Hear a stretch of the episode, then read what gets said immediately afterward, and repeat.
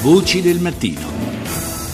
I ricchi diventano sempre più ricchi. Sull'Independent troviamo il rapporto Oxfam che rivela come dall'inizio della crisi finanziaria il numero dei miliardari si sia addirittura raddoppiato e siccome il volume complessivo della ricchezza è più o meno sempre lo stesso, ciò significa che parallelamente è aumentato a dismisura il numero dei poveri o comunque di quanti hanno visto fortemente ridotto il proprio tenore di vita.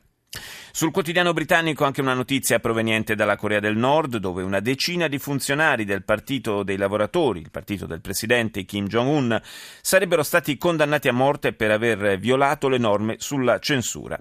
Sono stati infatti sorpresi, pensate un po', a guardare una soap opera sudcoreana.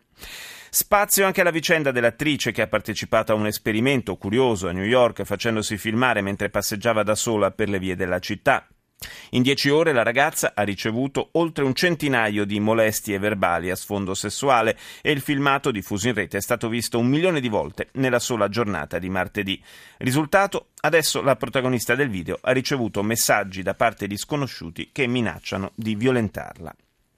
Ci spostiamo in Medio Oriente, in Iraq, dove l'avanzata dell'ISIS, almeno stando alle notizie ufficiali che arrivano da Baghdad, avrebbe subito un rallentamento. هذا هذا جسر جسر الفاضليه الذي يربط بين عمريه الفلوجه والفاضليه التي تم تحريرها من قبل قواتنا قياده شرطه محافظه بابل È la voce di un ufficiale iracheno che si compiace per il successo ottenuto negli ultimi giorni dalla controffensiva delle forze governative, in particolare per la presa dello strategico ponte al-Fadilia. Le truppe irachene hanno ripreso la città di Yurf al-Sakar, a sud di Baghdad, dopo giorni di durissimo combattimento nel tentativo di impedire alle milizie del califato di avvicinarsi ulteriormente alla capitale.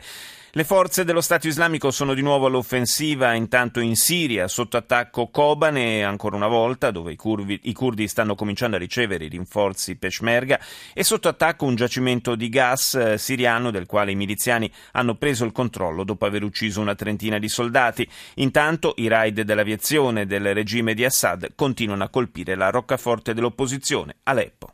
اليوم مثل كل يوم بعدنا مدينة حلب استهداف مدينة حلب بالبراميل اليوم A parlare il responsabile della difesa civile del distretto di Sakur. Anche oggi dice come ogni giorno Aleppo è stata bersagliata dalle esplosioni e due appartenenti alla difesa civile sono stati uccise mentre portavano aiuto alla popolazione. La difesa civile è formata da attivisti e volontari e secondo l'osservatorio siriano per i diritti civili l'aviazione di Damasco la scorsa settimana ha compiuto 600 attacchi uccidendo circa 180 civili.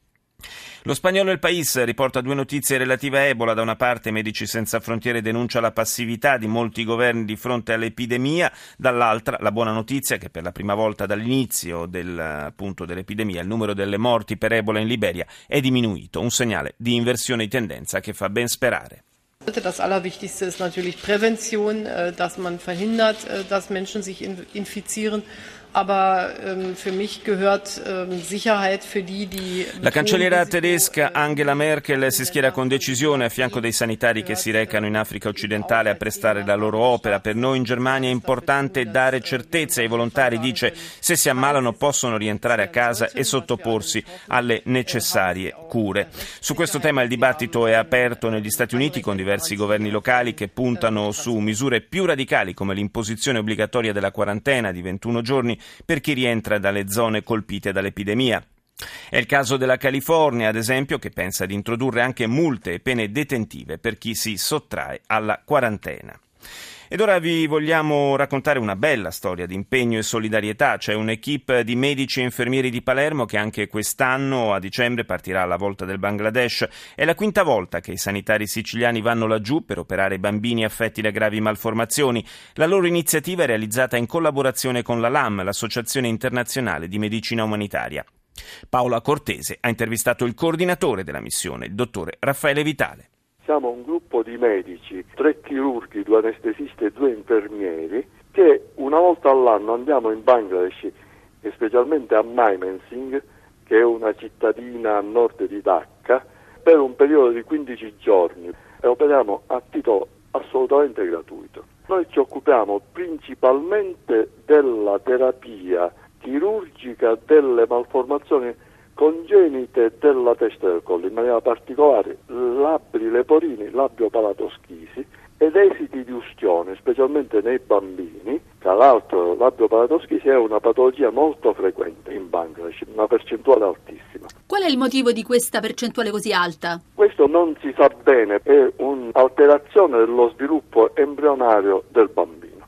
Ci sono varie ipotesi, una è le carenze alimentari e vitaminiche della mamma durante la gestazione e poi c'è pure una certa incisività di trasmissione genetica ereditaria. Che tipo di disagi provocano nella vita queste malformazioni? Sono messi in disparte e sono quasi quasi nascosti perché nascondendo tra virgolette il mostro nascondono pure il fatto che sono stati puniti dalle divinità. Ancora più grave è il problema degli esiti delle ustioni per questi bambini. Sono principalmente ustioni domestiche, Lì vivono praticamente in casupolo capanne fatte di latte o fatte di, eh, di plastica tutte, e cucinano a terra.